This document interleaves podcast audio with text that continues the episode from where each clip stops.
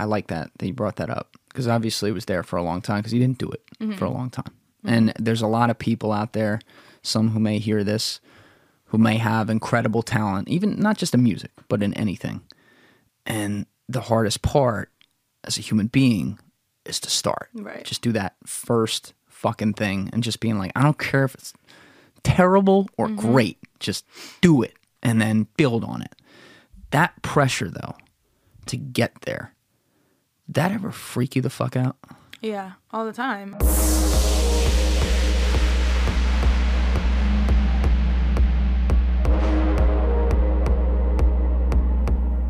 Oh, hello there.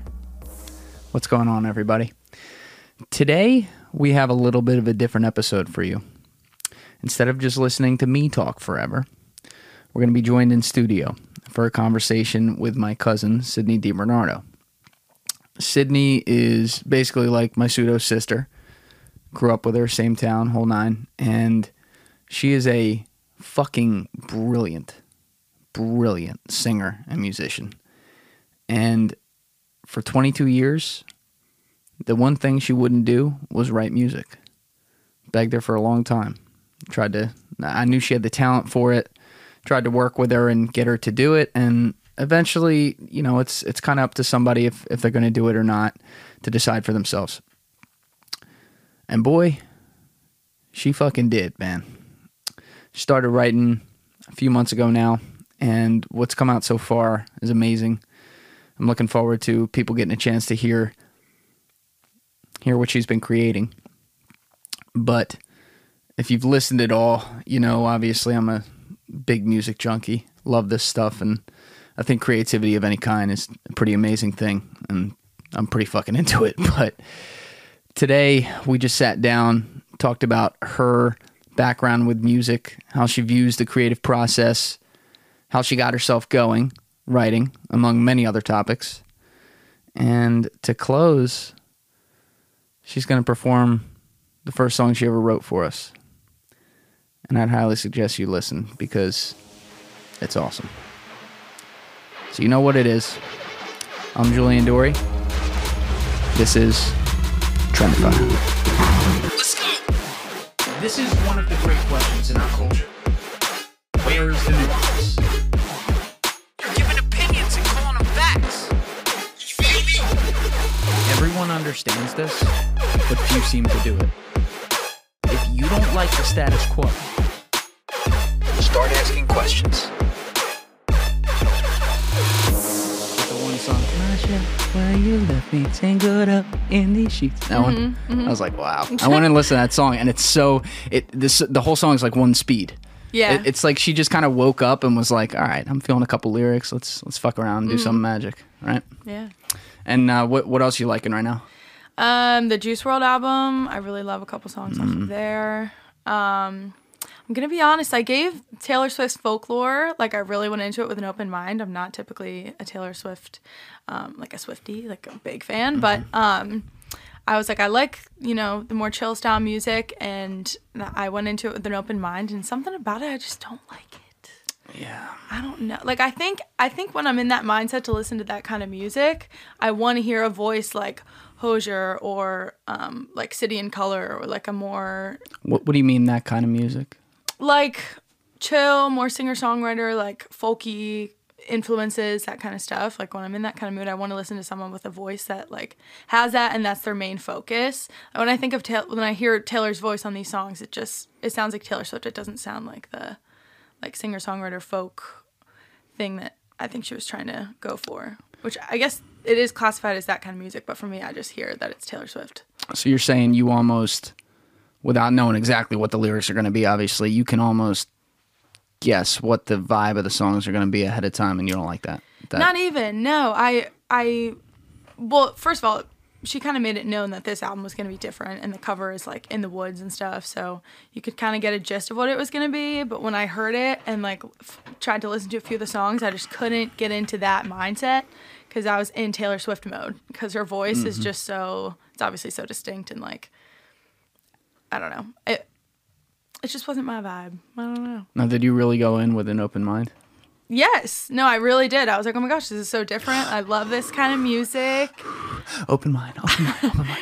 I like put it on while I was doing stuff in the morning, like excited actually to listen to it, which usually doesn't happen with me and Taylor Swift. But um, yeah, I just ended up not liking it. Although I haven't listened to the full thing, I will say, but I've listened to probably five or six songs, and I just, it's not my fave. Now, Taylor's a megastar, obviously. Mm-hmm. And even more so than, you know, the Chelsea Cutlers of the world, like mm. you were talking about earlier. Every time she comes out with music, the expectation is Billboard Top ten. Mm-hmm. So when they're, and I don't know because I'm not in there, but when they're creating this music, that's the pressure. I mean, it, I did hear from somebody who I think would know that they're putting fifty million dollars behind every album she puts out, mm-hmm. just in marketing. So the machine of her brand and her name is going to help already, and she feels like she's got to create that basic verse, chorus, verse, chorus, final chorus, done pop song that's going to hit and is going to be bopped at all the parties and, you know, by all your basic teenage girls. I mean, is that does that affect how you approach the music and how much respect you have for it because you kind of know that going in? Yeah, obviously, I re- like. revere her, and, and I think she's uber talented um, in her songwriting abilities. I think that's what really sets her apart. Um, and yeah. The Wait, so you like hits. her songwriting? I enjoy. I like her songwriting. I'm not like a big. I will ne- will usually not play her songs voluntarily, but if they come on and they're big hits, obviously I know them, um, and I I admire her songwriting from the beginning and on, and how she's been so versatile and everything. But. Um, I don't know. It's it's not always my cup of tea. Interesting. Her, her style. What do you like about her songwriting? Um, I like that it's honest, and I like that she tells a story. She obviously started in kind of a country background, and I'm a big country music fan because of the storytelling that's How does this happen, by the way? How did what? Like all these girls from New Jersey are like, I'm the biggest country music fan ever. Oh my ever. gosh. It's like, what, what what happened in your childhood? Like it's it's fucking New Jersey. Well, first of all, we're, I'm in, from South Jersey, so I'm right next to farmland. Oh, God. But um, I actually got that question a ton when I was at school in Kansas. They're like, do you even listen to country music in New Jersey? I'm like, yeah, it's huge. Bitch, please. I don't know why. I, maybe the concerts were so fun. That, you know what? No, that's a good point. It's a good beach vibe, I think. Mm. A lot, it's I, I obviously associated with summer and, like, good vibes, having, having a beer on the beach. And who doesn't like that? What about, like, a little bit of Rolling Stones or Led Zeppelin on the beach? Not your speed? Not my speed. I wouldn't put it on. I, I didn't think so. I didn't think so. I like, you know what? I, like, I go all over the place on the beach. I, I could see bumping the classic rock, little Bob Marley, anything that's today, too, just because yeah. it's it's relevant. But yeah. no, I, I buy that. I mean, country's got a very, I was talking about it in another episode I just shot with Adam, but country's got a very dancing in the barn kind of vibe. Mm. I mean, not to oversimplify it, it, but it. it's it's also, I got a lot of respect for it. I I definitely listen to more than I used to, mm. but it's it's come a long way from the days where I feel like when I was growing up, it was very often you knew what the song was going to be. It was going to be about like dancing, drinking, or you know, yeah, whatever. It, it's it it was always going to be the same thing, and now it's got more range to it, and right. people forget, to your point, that that's where Taylor came from. Mm-hmm. Yeah.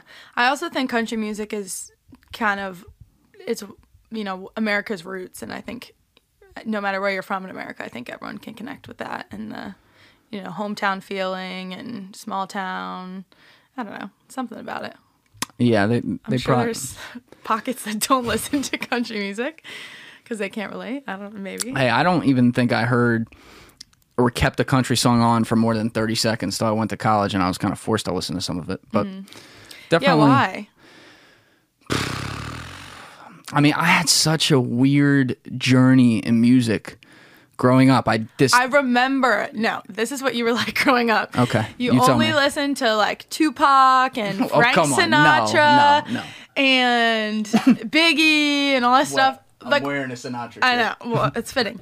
No, only you would only listen to like the classics and like obviously timeless, timeless people. But then I would I would bring a song to you and be like, oh my god, you hear this song? Like it's so good. And you like poo pooed every single like modern song that I. Those would were say my was days so where good. It's like, yo, the mainstream man, the mainstream's exactly. where the devil is. You can't can't live in that box. You didn't want to be in the mainstream, and now look at you. All you listen to is Billboard top. Well, not. I'll give you more credit than that. All sorry. I That's listen not to. All you listen to at all. But most of the time when you're like, when I hear you play music, it's like like hit pop songs. And I'm like, how how the I don't think turned. You're listening enough. I'm all over the place. Okay. I mean, I, I really. Maybe, it's fair. Funny just because we shot this episode on this. Literally, Adam was here like three days ago, and we did this. But it's it's amazing to me how music is just such a mood. You can you can shift. Like, I will be sitting here one minute and I will want this upbeat, like music cocaine in my veins, mm-hmm. and I'll want something with a producer that is just taking me out of my seat, like Galantis or something like that. Mm-hmm. And then the next minute, I might want Dean Martin. Mm-hmm. Like, it's so weird. And it's actually a really good point, though, because maybe I have more of a feeling with it because I am so all over the board, but I don't know. That's for other people to decide, like, if they can relate to this. But when you play music, you can chemically affect how you are feeling at any given time on any given day. Mm-hmm. Even when you're, like, hungover as fuck, you can still have an effect on it by just... And you can't always know exactly what the song or what the genre or what artist or what exactly you're going to play. But you can know, like... All right, if I play enough here and I just kind of keep rolling with it, bob my head a little bit, keep going, at some point, at some point, that note's going to hit on that song. You don't know where it is, and boom. I mean, mm-hmm. your whole day can change. And sometimes it goes back afterwards, but at the moment, you get that rush. Mm-hmm. You know what I'm talking about? Yeah, I know what you're talking about. I, while you were saying that, I was kind of remembering something that I, I've never been good at making playlists, like mood playlists. Mm-hmm. I feel like that was a big thing in like high school and in college, especially you're making like the pregame playlist or you're making like a sad playlist or something. I've never been good at curating those and making those. I'll listen to them. But for some reason, I, I feel like that's a special skill like that D Js have that like know the feeling and know the mood that they're going for, know exactly the songs that they want to like, that emulate mm-hmm. that and like, it just pops in their head. I just don't have that. I don't know what it is. No, it's it's it's a real it's a real talent. Yeah. I, I mean, I I know the guys who do, and it's it's amazing. And I struggle with that too. Mm-hmm. I, I think a lot of people do.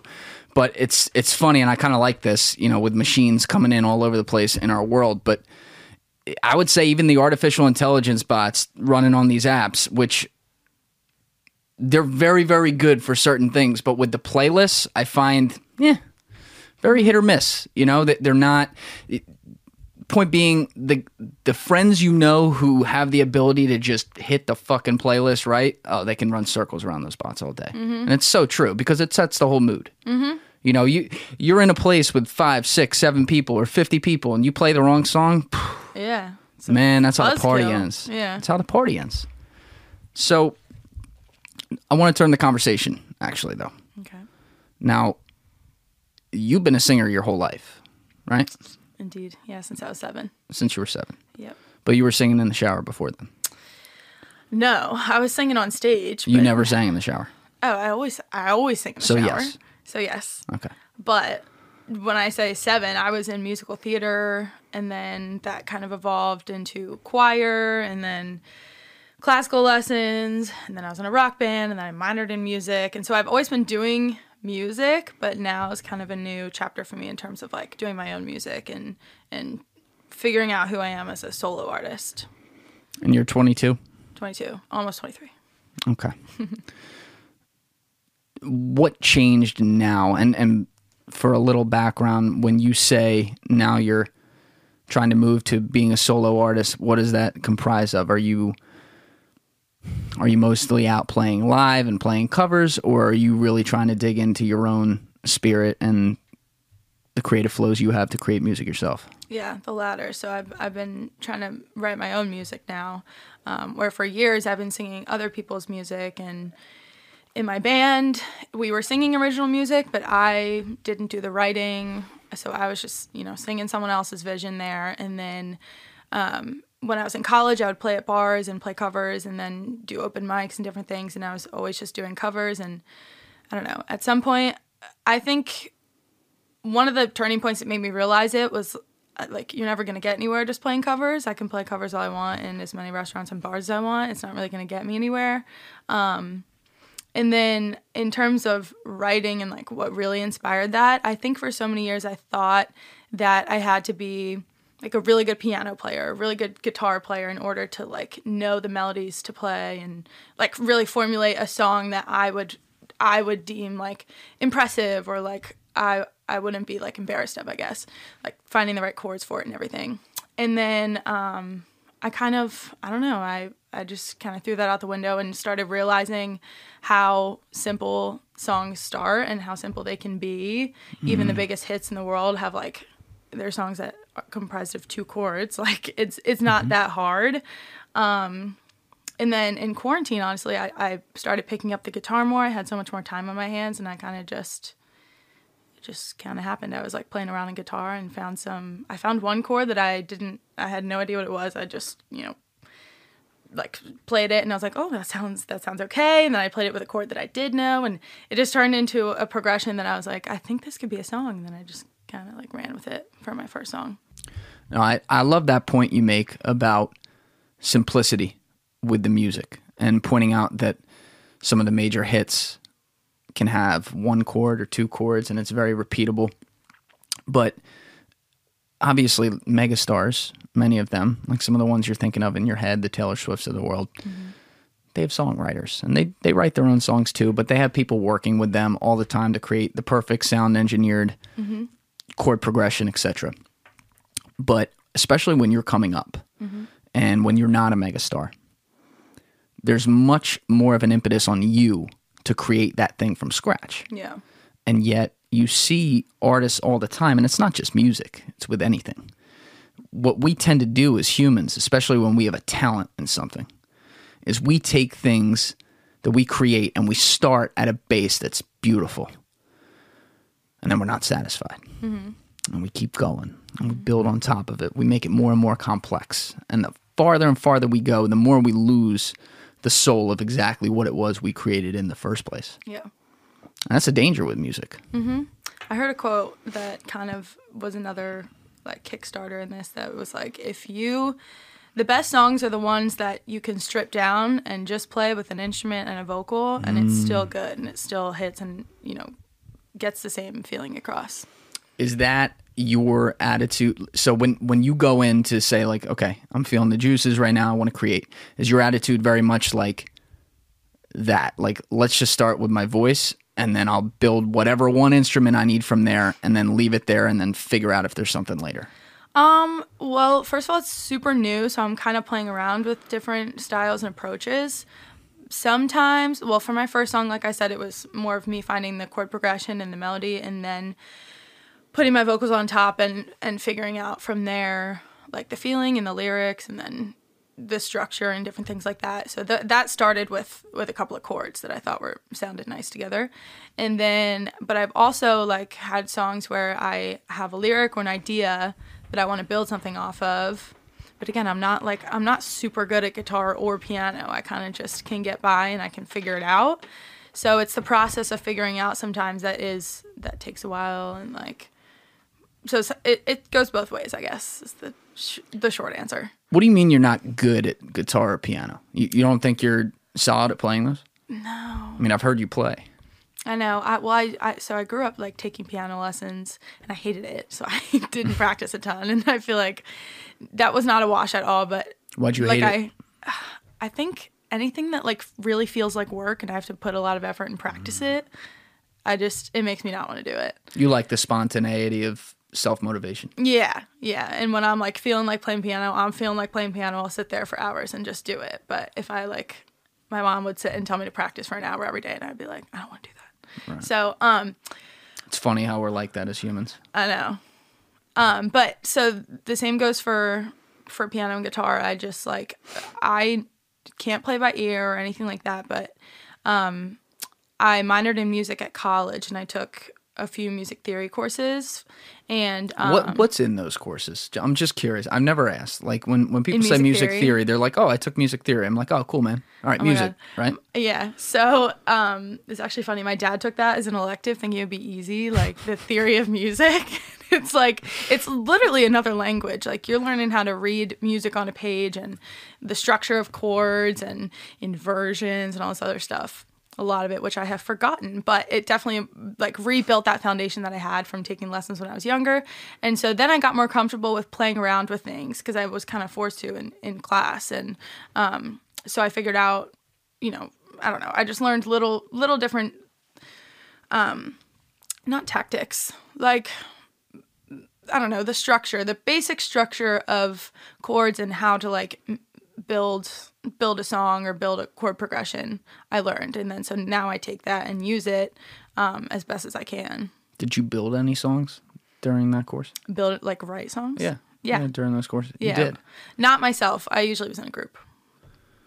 Did they ever get created? Like, recorded? Like, full, yeah, full blown. No.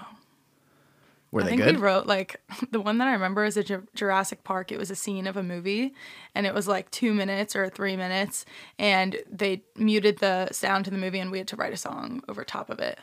That was a cool thing, but it was... That is a cool project. Mm-hmm. So no, it ma- it makes you it makes you match the plot line too. So you have yeah. you have a box you got to stay in on that. Mm-hmm. And that well yeah, and then it had to like match yeah some of the other music in the film and different things. It had to like emulate. But that's way different feeling. From making your own music. When right. you make your own music, there is no box. You go wherever wherever the motivation is. Mm-hmm. Now, you mentioned a little bit of your progression with music throughout your life and just kind of went through the whole thing like a laundry list. But to put it more like on a timeline, you left a rock band when you were how old? It was right before my senior year of college, so nineteen. Or twenty, something like that? twenty, twenty, twenty-one, twenty. Somewhere in there. Okay, so two, three years ago. Right. And at the time, you were saying that any music you guys created that you performed that was original, mm-hmm. you didn't write. Yes, so my... bandmates were more of the writers, and they had um, a very specific vision for the music. Um, and you didn't fuck with that vision? No. Why uh, it not? was so they they did a um, a concept album. So are you familiar with what that is? Nope. So they wrote a story, and this was a fictional story. It had a lot of things to do with like space and different things, and um, so they wrote this story, and then they wrote songs to correspond with the story, um, and. Another thing is, I, like, hard rock isn't my music of choice usually, um, and they had more of, like, a punk influence and, like, hard rock and um, definitely some pop influence and um, electronic in there as well. And so there were obviously elements that I liked, and I I, I liked being in the band, because especially because it was a different style from anything I've done, so I, I learned a ton. Um, but, yeah, it wasn't – in the end, it wasn't my – my style, and I it also was someone else's vision. So I was like singing something that, you know, meant like really nothing to me. It wasn't yours. Yeah. Yeah, it was also a fictional story. There wasn't like there was definitely emotion in it, of course, but it wasn't like, I don't know, as relatable as like me writing something. I think a lot of people who aren't musicians themselves, obviously everyone loves music, or mo- at least most people with a pulse love music of some sort. But everyone who's not a musician, I'm not sure that they understand that it's not just as simple as, okay, you have the ability to play this instrument or sing in this octave or that octave, whatever. Okay, here's here's a piece of music that matches what you do. Go do it. Mm-hmm. It's not like that. Like, you can't You can't go just turn on that spigot whenever you want, mm-hmm. and make it sound with that emotion and bass and tone that makes you different than other people. So when you were making this music and you did it for, I don't know, three, four years, something like that, yeah. mm-hmm. did it get to a point where you realize, you know what, I'm listening to myself sing and I, you know, it's probably fine, but I don't think it's even very good because I'm yeah. just, my heart's not in it. For sure, for sure. Um... In the studio was a little bit different than live performance. I think in live performances, I kind of got lost in like just trying to be the best performance performer I could, rather than, you know, emoting in that in that way. But yeah, I mean, overall, it was just my heart wasn't in it, and it was evident through my um, vocals. Did the crowds ever get you into it though? Like just having people there who were yeah, clearly like, "Wow, she's great." Yeah, getting into it. Yeah, I don't. I mean.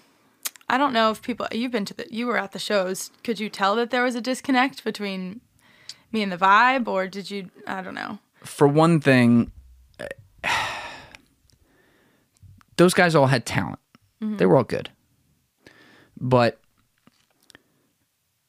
they didn't have your talent. It, it was, there was a little disconnect, and that would be fine. Like, people look at No Doubt and they go, well, the band didn't have Gwen's talent. Yeah, duh, right? Yeah. They were still really fucking good. Right, right, right, right. The thing was, with the exception of the one guy who did some vocals with you, everyone was playing an instrument. Mm-hmm. And to your point, it was a very hard rock, punk rock vibe. Mm-hmm. And they drowned you out all the time. And I would yeah. watch people in the crowd be like, almost like, shut up, like, we want to hear that. Mm-hmm. And you'd be belting it, and we could make it out, but there's fucking two basses, two electronic guitars, like a loud organ going on, and it's like, dude, and that's absolutely complex. Like, yeah, it's something that I recognize too, and I, I, I guess my justification for it at the time, I didn't probably speak up as much as I should have about it, but um, was that it comes with the nature of the genre that we were kind of singing, that it's kind of just a lot of loud noise sometimes. Mm-hmm. And so I guess I just figured that was, you know, what they were going for, and they were creating the music at the time. So I was like, if that's a, if that was their vision, that was their vision. Um, not that I, like, didn't have a say, but kind of, because I, I, it wasn't, I don't know. Hmm. It wasn't mine. Well, what would have your vision been if you had a chance to inject what you wanted to do on that band, leveraging their talents? I mean, they were good. Yeah, they were. They're great. They still are a band, and they're great. But um, at the time, I was not a songwriter at all, and was very new to even like being around a songwriting process or anything like that. So I don't even know at the time, like, what direction I would have, you know, like, taken it in. But as far as the vibe of the band, in my head, I always thought that what made us stand out was kind of the juxtaposition of the type of music we were playing, our look, our, um, you know, our sound, our vibe, and then my voice, which is kind of more refined. I, I'm saying more, I don't, my voice is kind of unlike a lot of those in in that genre, in that space that I've heard, at least. So I thought it was kind of, um, that's what made us a little bit different and a little bit off the cuff in terms of that kind of music, um, was my, like, more kind of clear and, um, I guess refined might be a good word, like refined voice on top of all the, like, what was happening. It's more of a, it's more of a traditional voice. You're more, you're a yes. lot, you're a lot closer to Birdie than you are to Stevie Nicks. Yeah. Both great voices. Right. But Stevie Nicks knows how to put the juice out like she's banging her head against the wall. Yeah. You know, that's yeah. not what you it's not do. Really, yeah, it's not my, my forte. So um, I always liked that part of it, and I wanted to showcase that more and kind of emphasize that more. Um, but, I mean, in the end, it, they just started going down more of a path that was kind of away from that, and it just didn't make sense. Yeah, it didn't make sense. But now, that was two or three years ago. Mm-hmm. And you didn't write music right away, and you didn't write for a couple years, and you mentioned you didn't do it until quarantine, and then even in quarantine, you know, quarantine started mid fucking March. Jesus right. Christ, actually, a long, long time ago. Yeah. But you didn't really start writing until, I guess, like mid May. Yeah. Was there like a moment where you said, "Fuck, man," like, I haven't been doing this. Now I'm not doing it during the most optimal time ever. Like, fuck it. Just go. Yeah. I feel like the phases of quarantine, I kind of went through the typical, like, at first I was, like, working from home and had mm-hmm. so much time on my hands. And I was, like... Netflix. You know, yeah, I was kind of chilling, taking a breather. I literally thought we were going to be in quarantine for a week. I was like, oh, my God, we have to work from home for a week. That's going to be so nice. Like, take a little break. Yeah. And obviously it has not progressed into that. But, um... yeah, so at first I was kind of, like, just lounging, taking time to, like, relax and decompress more than I usually do, and just, like, be more of a homebody than usual and, like, veg. But um, then I got to the point where I was like, this this is going to be a lot uh, longer than I expected, so I want to do something productive. Um, and so I just picked up my guitar, and I started doing that more often. And um, as I did that, like I said, I found – I ended up finding chords and, and – well – I'll back up. So how I started with that was I, I've had my guitar for forever. I just d- didn't play it often. And then um, I, in quarantine, started looking up songs and playing more covers and kind of just putting them out on Instagram, TikTok, whatever. Um, and some of them started involving the guitar. So then I got more familiar with chords and, um, you know, strumming patterns and the different things that come along with, like, learning guitar. And then...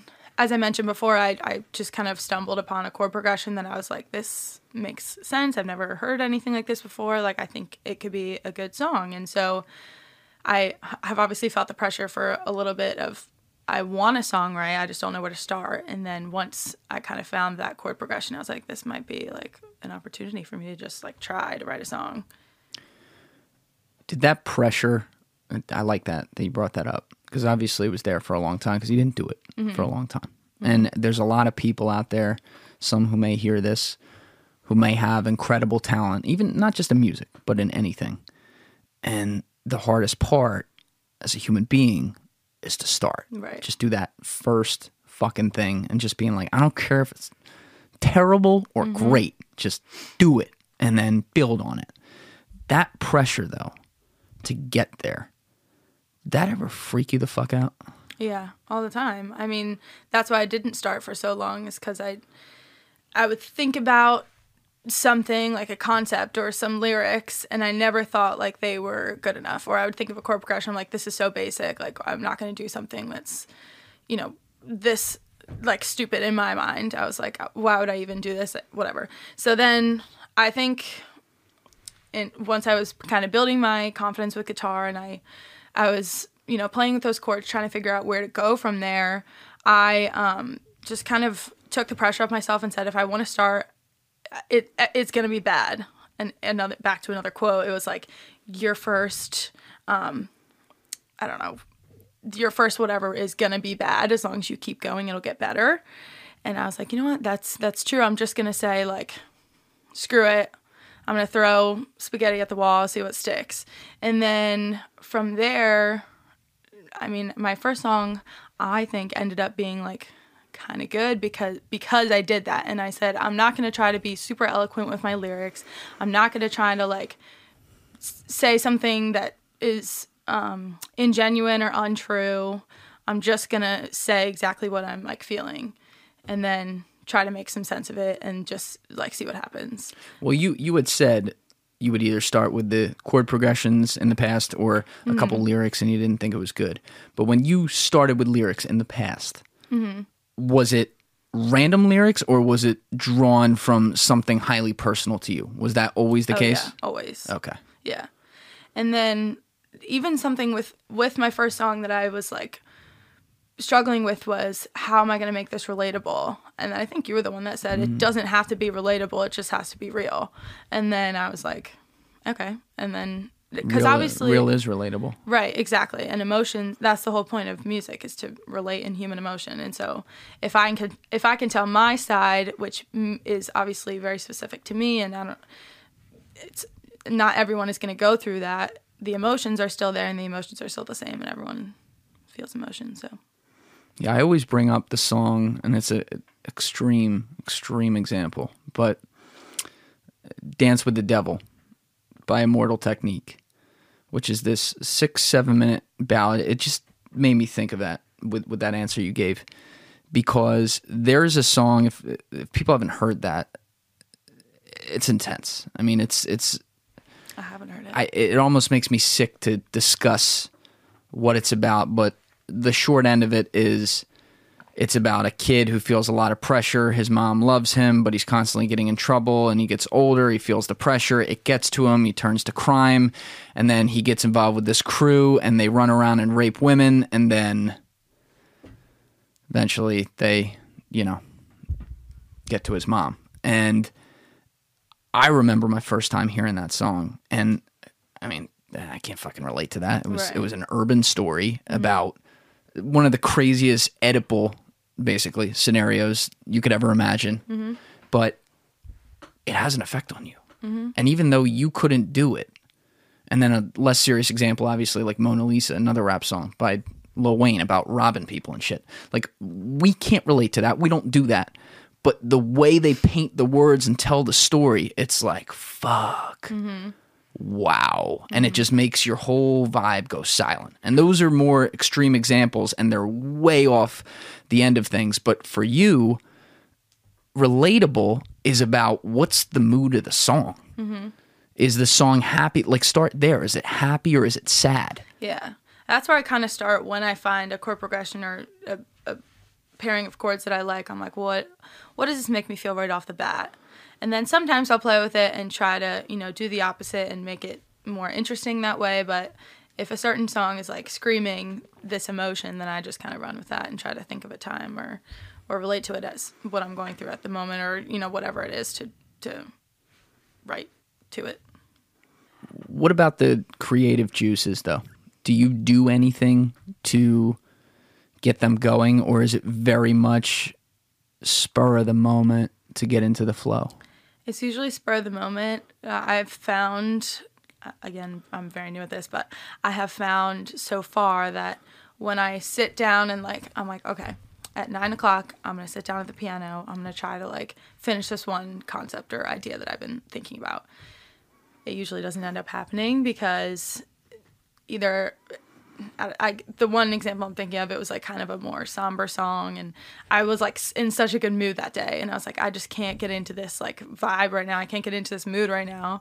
It's gonna be so. And then I would try to throw out lyrics, and I'm like, that's so stupid. Like, I don't know. It just it didn't it didn't feel authentic at that at that point. So then I would, you know, try to go a new direction and write kind of what I was feeling at the moment. So it really is kind of dependent on like my mood or like what I'm feeling at the time. I, I one thing I haven't done yet, but I've been thinking about is um, looking back at like pictures or like notes or something that, mm. that bring me back to a certain time and back to a certain time frame and will put me in like a, the mood that I'm going for or that the, I originally started the song in or whatever.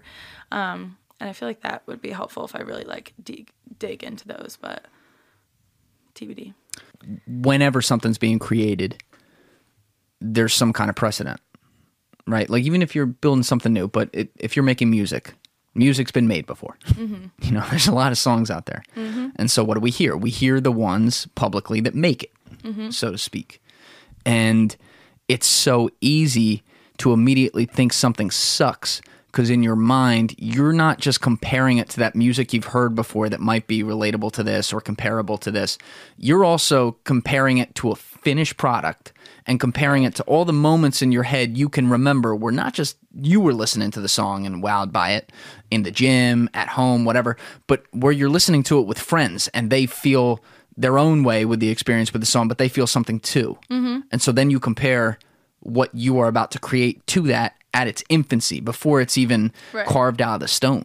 Yeah, yeah. I think that's something I've, yeah, had to overcome. And, like, I obviously, now that I've started songwriting, listen to songs in a new way. And so...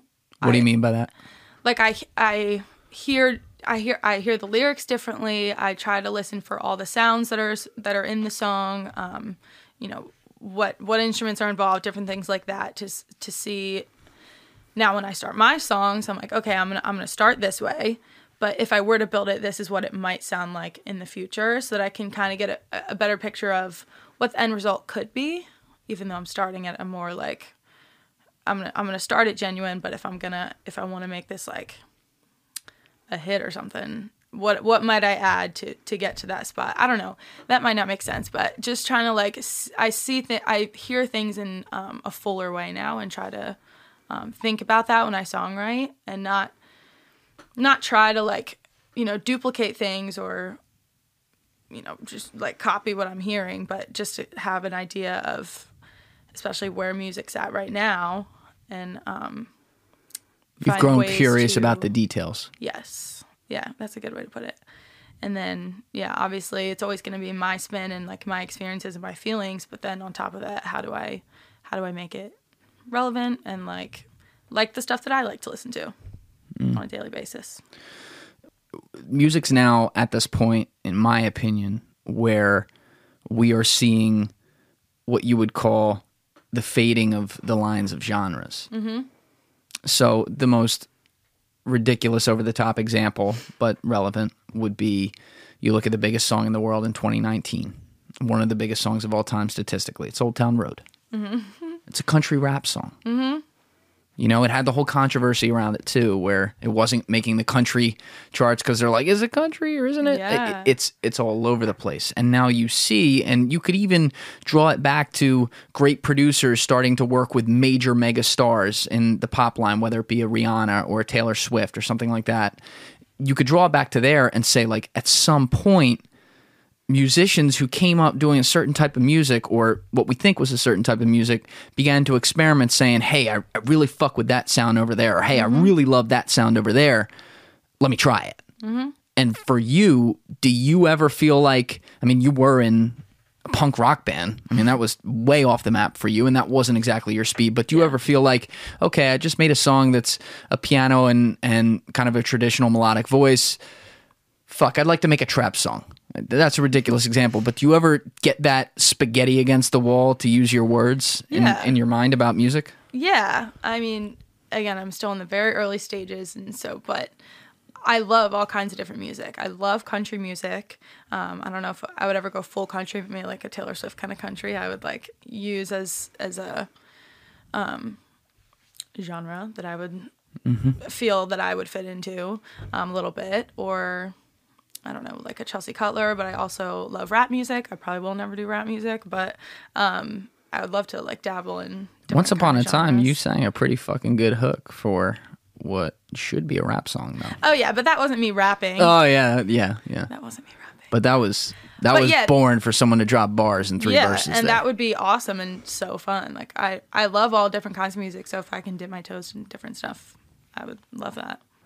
Well, with this song in particularly that you just put together, and you're working on two others, and I, I love seeing this. I mean, from afar, I've always wanted to see you write music. I'm I'm a writer myself, not a music writer, but I've always seen that same sort of creativity in you.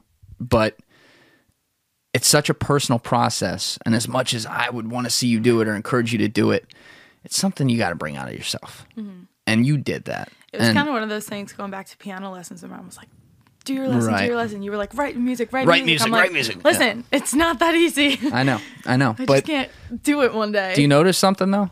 What? I shut the fuck up. I know you did. And I didn't even I text you like, about the word music for about not quite a year, but almost a year. Yeah, I know. I would look at the watch. I stopped looking at your TikTok that mm-hmm. I set up for you. Mm-hmm. I was like, she gonna do it or she ain't. Mm-hmm. And then you sent me the first verse and bass chord progression progression of the chorus of that song, and I got to tell you, I will never forget opening that up mm-hmm. because it was like eleven o'clock at night on a Friday night. I was sitting here outlining an episode, tired as fuck, had my phone on Do Not Disturb, happened to look at it. I was like, oh, fuck, am I am I really going to open this? I, do I need to deal with this? And at three thirty a.m., I was still fucking pacing this room, listening to it on volume sixty, just bumping it around the whole house like, oh my God, it happened. Because it wasn't just lyrics. I mean, we'd always wanted to, I knew you could write lyrics. I mean, I'd seen you write the lyrics the one time and they were fucking unreal. And I knew you had it in you, but also adding the bottom of it, adding the guitar and, and putting this beautiful melodic level to a song that was so fucking raw. I was like, wow. Well, thanks. I, at first, I was like, he's my cousin. He has to say this. No. But then, yeah, I mean, it's I'll tell you of... if you suck. I want people to tell me when I suck. But it was one of those situations you were like, do it, do it, do it. And I finally did it, and I was like, all right, here you go. And so I figured you were going to be happy with whatever. No. But I, I almost like, I was like, oh, God. After a while, you still kept with it, and I was like, all right, maybe he's like really... I figured you you were sending here. me something you had done in like ten minutes, saying like, I finally did something. Like... Participation trophy, turn in, turn in the homework like I mean, ten days late. Of, but, I think in that thing I only had like a verse and a chorus, right? But the, the entire first verse was done and the lyrics like made my heart stop. Oh. And the way, like we never touched the verses and how to do those. Mm-hmm. You had the verse progression, including the music below it, completely done. That never got touched. But what happened next, and I think that this is... interesting, is you got right on it. I didn't expect that. I kind of expected you to be pull back again and be like, oh, I don't know, like that whole thing you were talking about earlier, like, oh, it might suck, I don't know. But you came over here two nights later and we sat in here for ten hours almost and just went line by line, bar, bar by bar, discussing the song. We have a lot of it on camera, which I think that's some really compelling documentary content on how the song came together. But when it was all said and done, you put together a four minute and twenty second just beautiful melody, and every lyric in there, every single word came from you. I think I said that to you at one point when when you were like, I think you maybe you had just placement lyrics in something. Oh, those were bullshit lyrics. I know, I was and, not serious. And you said that up front, and that's like fine. But I, from that point, I was like, I think I need to do the lyrics at least like ninety-five percent, just because it, it will feel more real. I know, but I'm saying like in the future or whatever, like it's gonna feel more genuine if, because it's coming from my experience. Like you could know all about, you know, whatever the song's about, but I feel like the feelings, because because I was the one that went through it, are obviously going to be more genuine coming from me versus from somebody else. Does that make sense? Well, it, totally, totally, by the way. But I want to touch on what you just said, mm-hmm. the feelings of the song. Where, what was going on, and you don't have to go into stuff you don't want to go into, but whatever you can or are comfortable talking about, what was going on that spurred this and brought out the rawness that created the song? Um, specifically, like, I Wish Yesterday Was a Dream, the opening line of the song, that was, it was either that day or, like, that weekend that, like, an event happened in my life that kind of culminated from a lot of different things that have been happening, and Um, the feeling was like so strong. So I, that's where I started, right? So that's the opening line. I wish yesterday was a dream. And then what that yesterday that I'm talking about, that day, meant was a lot of different things for me. And so, I mean, I think that a lot of the themes in the song are like sadness and sorrow over like mm-hmm. losing someone or losing a relationship or something. And then there's also a feeling of like relief and like triumph, like, for me, it was because that relationship was, was pretty toxic in my life. So um, once I finally realized that I don't have to deal with that, and I can, you know, create that boundary and say I don't, I don't like deserve to deal with this, and I, I don't have to put up with it. That was like the um, the lyric about feeling free. I mean, so it's kind of a range of things, and it's it's from a lot of different experiences and emotions throughout like years of my life, but um that was one moment where like that day happened, and then from that day I kind of started to say, say you know what, I don't have to deal with this, and I'm gonna make that decision for myself. And so the song is kind of like born out of that decision and what led up to that. When you came here to work on it, it was like a day later, it was one or two days later, like right away. Yeah, we did it. Yeah, like, and we we went in that weekend and basically finished the song. But when, when you came to do it, you walked in here and you were still very upset. I mean, you were like even like short with me, just just very, very clearly like a lot of shit going on in your life. And I was like, wow, okay, I understand where this song's coming from. Mm-hmm. But when you finished the song and when you heard it, even the first time when it was still a draft and it was, you know, on very shitty audio, but just put together all in one, did that take some of the weight off for you? And... and almost, I don't want to say take it away. It does. It doesn't do that. But was it therapeutic in a way that you were like, wow, okay, I just rose above that a little bit, and something came of it, and there's good that came out of this situation? Yeah, I think it's that, and also from that decision I made to like, you know, just move on from that and like choose for myself to be, to be a happier version of myself. I think a culmination of that has been therapeutic for me. Um, but I, I'm happy that the song happened, because um, now I kind of have it as a, as a little mini story and a little like mini piece of my life. And I, what I feel that, like happened a couple months ago, like I think that'll be a big life event for me. And so I'm, I'm happy that I have the song and that I kind of packaged it up in a little bow of that experience. And like, it's a good little like reminder. And then, you know, yeah, therapeutic to like get over it and move on to a new chapter. Yeah. Well, you've also, I don't know, hit it four or five different times here, but right before that answer, you were talking about the personal, personalness. It's not a word, but you understand what I mean. the how personal lyrics are and how much how it's important to you that it's coming it's coming from here and, mm-hmm. and it's coming from you specifically. You know, it, we've always talked about what how Tom's always preached self-contained artists. That's what he worked with mm-hmm. his whole career, right? And and he worked with all these amazing, amazing, amazing, game-changing people. But for you, could you ever see yourself living in both worlds where you're writing a lot of music, but also having music that may make sense and is relevant to you written with other great one hundred percent, writers? Yeah, sure. I think one song actually by Lennon Stella, um, what's it called? I'm so bad with song names, but there's there's one song, and in the music video is like her sitting in a field. It's about her. Oh, yeah. What Fuck, is that song that called? Song. I'm going to um, look it up really quick. It's um. That's an amazing song. It's like...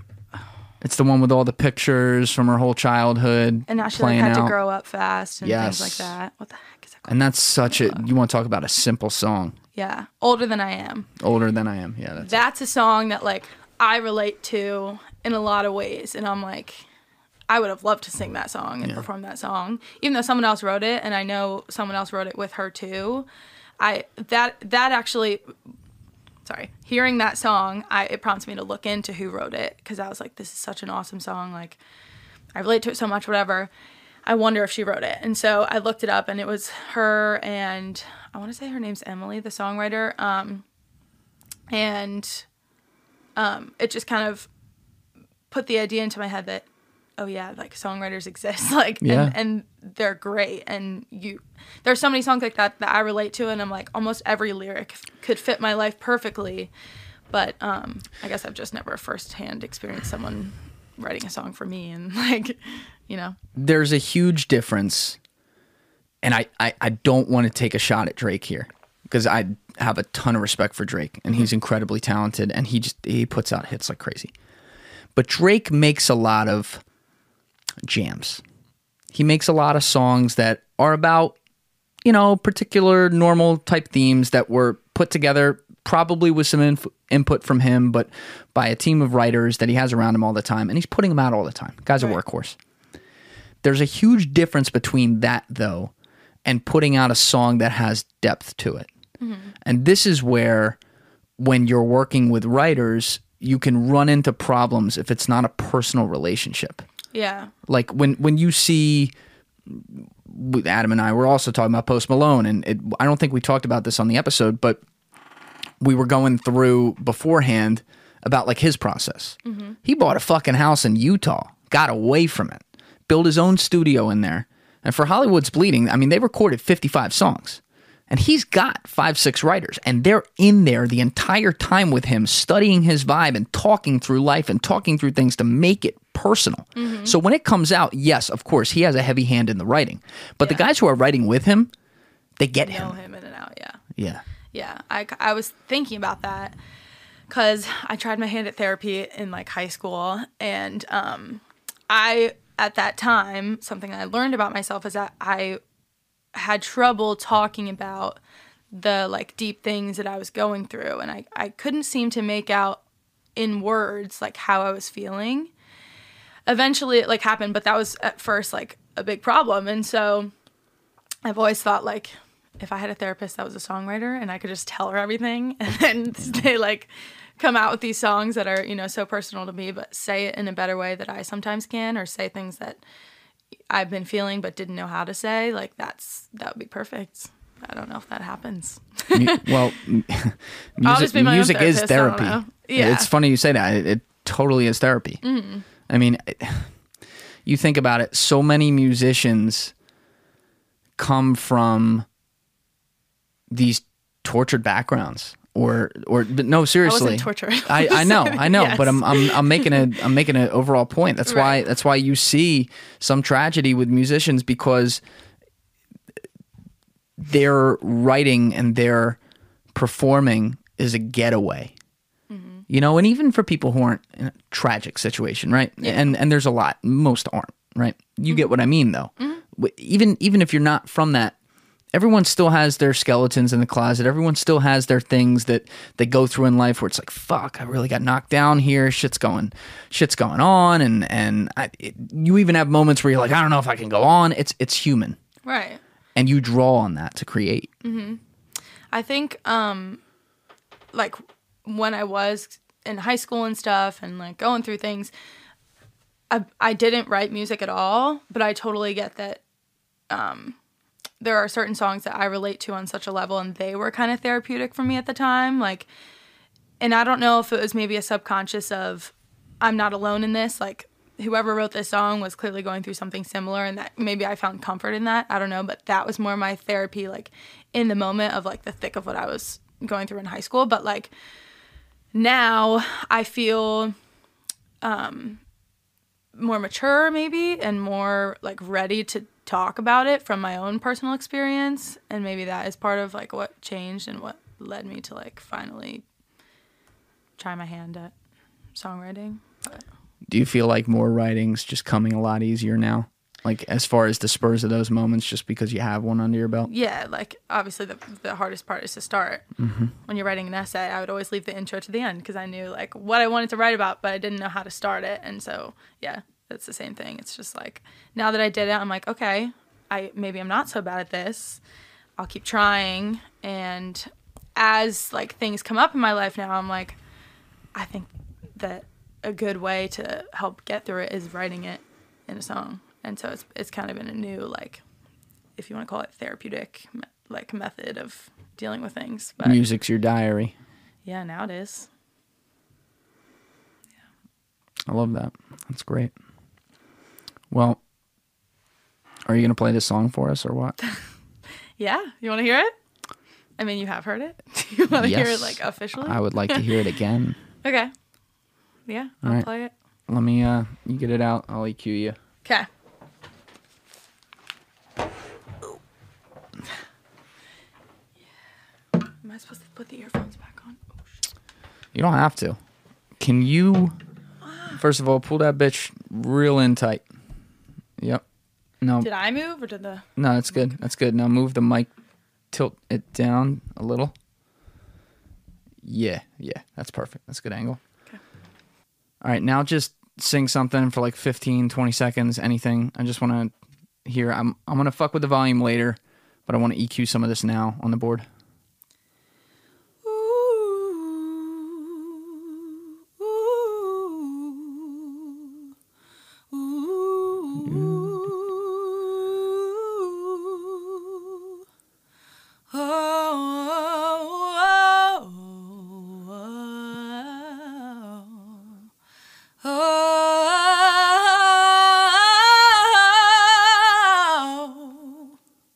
Bravo. Okay. I like that. Okay. You ready? I think so. What's the name of the song? Last Time. It's a beautiful name. Oh, thanks. I wonder who thought of it. Yeah.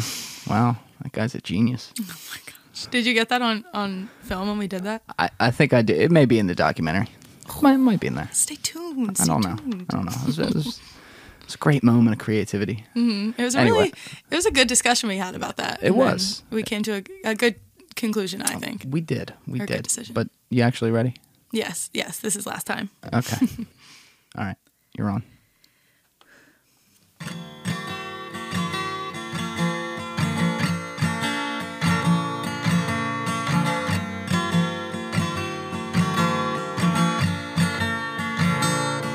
I wish yesterday.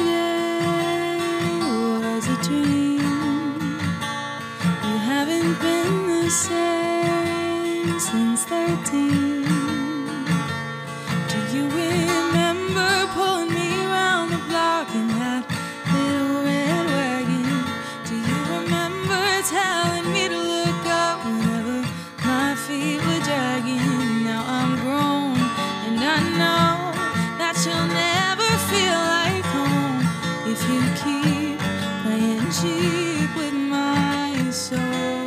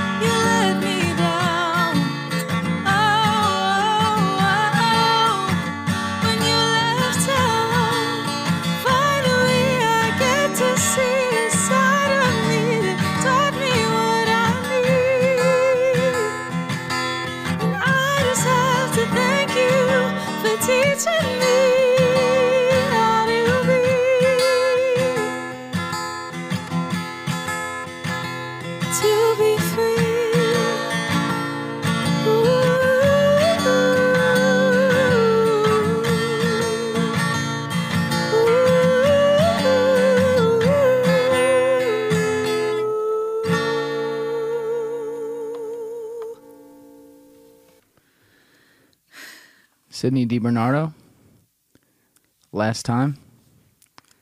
That's how you make a fucking song. Thanks. Thanks for listening, everybody.